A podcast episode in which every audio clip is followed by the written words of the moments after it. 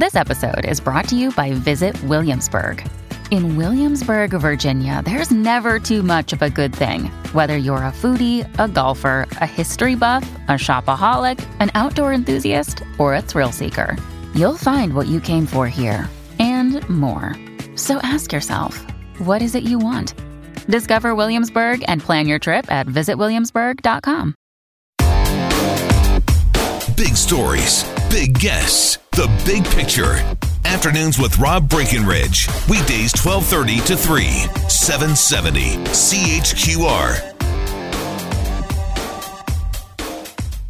It's funny, you think after 100 years of doing anything, you'd have a pretty good idea as to why you do it and whether you want to keep on doing it.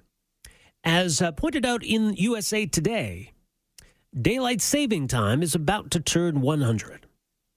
Was first enacted by the U.S. government March 19th, 1918, during World War I, as a way to conserve coal.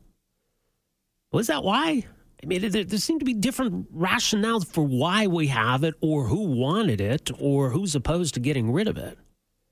Now, Alberta almost did, as we all know, just recently. There was a bill brought forward proposing to abolish daylight saving time. And there were hearings, there was all kinds of, of discussion around this, and it, it seemed as though the government was prepared to embrace this. And then we decided very late in the process that, yeah, maybe not. Maybe not. And you get the sense that what kept Alberta back, what keeps other jurisdictions back from abandoning this process is we want everyone else to jump first, or we all want to jump together. And the idea of going it on your own seems a little unnerving, I suppose. So, as we get set to once again this weekend move the clocks forward an hour, have we just kind of reconciled ourselves to the idea that this is how it's always going to be? That we can talk about eliminating it, we can talk about abandoning this, this weird, antiquated tradition. Or is it still a conversation worth having? Our next guest has done a lot of research on this, written an interesting uh, commentary for the C.D. Howe Institute on the daylight savings debate that will not die. Blake Shaffer, uh, PhD candidate, the University of Calgary Fellow in Residence at the C.D. Howe Institute, cdhowe.org. Blake, thanks so much for joining us here. Thanks for having me, Rob. Uh, as you say, the debate won't die, but uh, is that all we're doing? Are we just talking, or is, is there any action we can point to anywhere?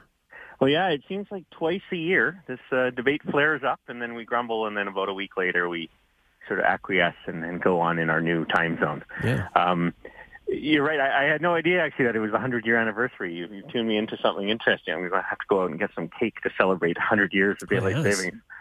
um, but you, I think you you kind of hit the nail on the head in terms of the original rationale was largely to do with energy savings. I mean, there's there's lots of things, but probably the government reason for putting it in was that it would save energy. So um, shifting light later in the day effectively uh, meant we save energy in the evening. But of course, there's a trade-off. It gets a bit darker in the morning, but the idea was a lot of those more that morning light was wasted. A lot of a lot of lifestyles are such that uh, that light came up when we were still sleeping.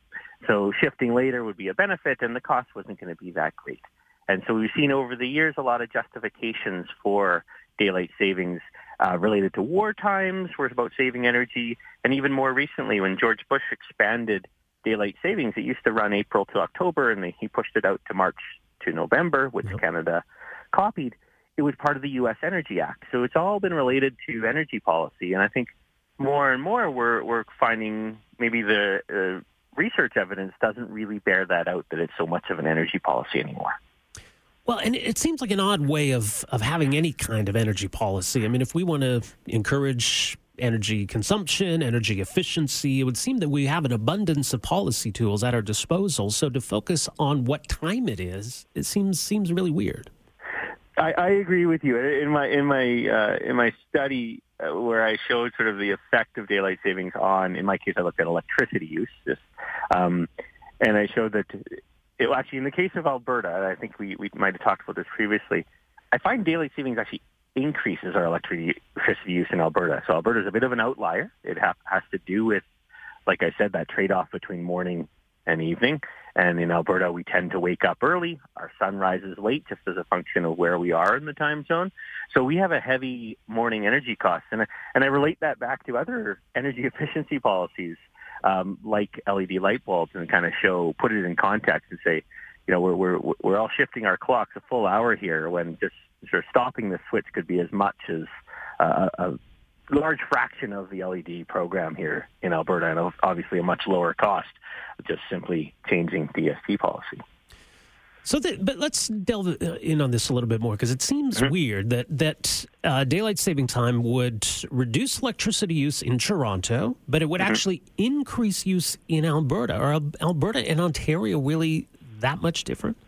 Yeah, surprisingly, they are. Um, so, you know, when I started my study was prompted by another one uh, from a prof, uh, Nick Rivers at University of Ottawa. He looked at Ontario specifically and tried to do an estimate of is daylight savings really performing as we desire it to and then saving us uh, electricity. And he finds in Ontario it does. I think about 1.5% of electricity use is saved by that shifting forward. So we use less light in the evening and the morning cost isn't great. And I thought I should just replicate that in Alberta. I thought just out of curiosity and I what I found was the opposite result, and it made me question, well, why would we get that in Alberta? And that's what prompted me to do a pan-Canadian study incorporating um, times uh, when people wake up in the respective regions, as well as typical sun times during these transition periods.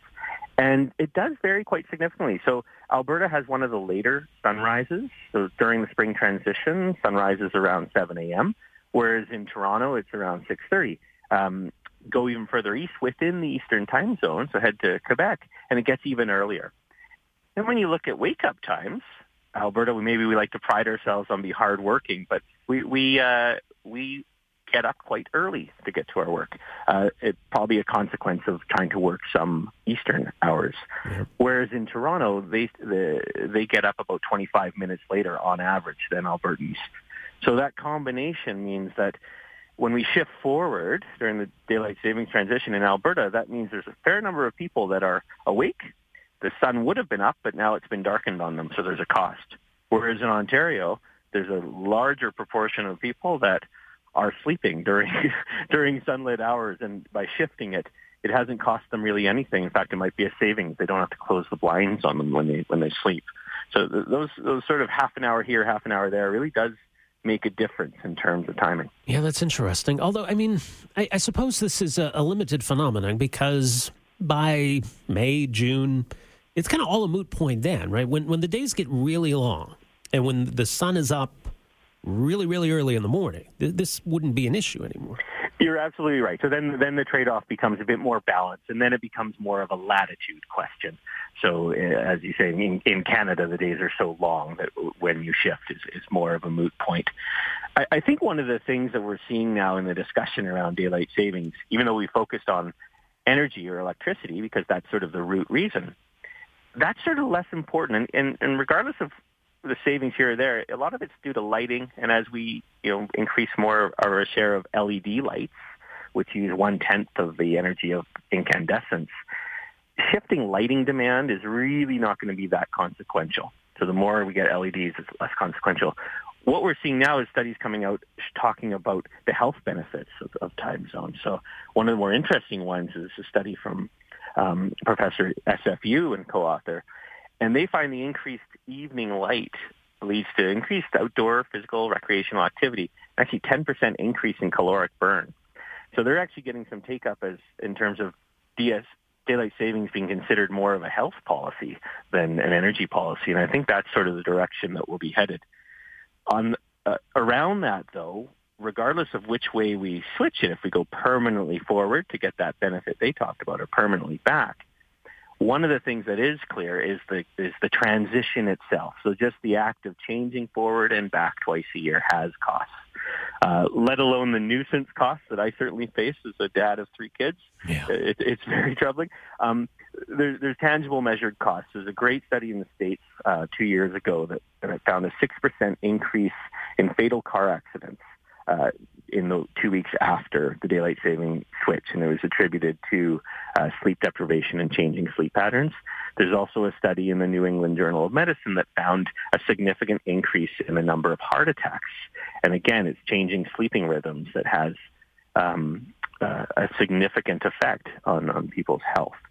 So eliminating the act of changing would have these benefits in itself. And then the question that Alberta grappled with and ultimately never came to consensus was, do we permanently shift forward or permanently stay back? And I think that debate, even though there's evidence on both sides, kind of comes down to opinions over who's a morning person and yeah. who's an evening person. well, it's interesting. And, and you point out in, in your piece today, and we've seen some headlines about it, European Union is is evaluating this. So that would be, I, I think, all member states if they do decide to make the change. Yeah, and that comes to you touched on this uh, uh, coordination. I think that's one of the things where, and probably the you know the nail in the coffin for Alberta making a change was doing it yourself. Even though I guess we have our neighbors to the east uh, that we would share with, um, has a, disruption. So there's benefits of having coordinated time zones, and the EU looking at this collectively kind of deals with that issue of, of the coordination problem. Um, I pointed out, I think, in that piece too over about half of the U.S. states have legislation or at least recommendations um, to consider making changes to the daylight savings policy, but most of them come with conditions about we will change if our regional states change. So Massachusetts being a great example where they actually have legislation to make this change, um, but only if the other New England states join with them. So you know, it's an interesting sort of first mover problem, but you know, coordination is one of the key things and what time zones offer us. Yeah, very interesting. Well, people can read your piece. Uh, it's at cdhowe.org. Blake, thanks for joining us here today. Appreciate it. Cheers. Thanks for having me. Take care. Blake Shaffer, fellow in residence at the CD Howe Institute, also PhD candidate at the University of Calgary, done a lot of research uh, on the DST question and did find that, interestingly, in Alberta, we find that moving the clocks ahead an hour increases electricity use because we got that extra period of darkness in the morning where we're up, we're awake having our coffee, getting ready for the day, and we're using more electricity because of uh, how dark it is. Yet, interestingly, in Ontario, uh, saved electricity. So, is it about electricity use? He talked about the health benefits. Are we designing this policy around health benefits, or should we just stop kidding ourselves? It's not about either. We just do it because we do. We just do it because we've always done it, and everybody else does. So on it goes. 974 8255 is our number. We are back with more right after this. Afternoons with Rob Breckenridge, starting at 1230 on News Talk 770 Calgary.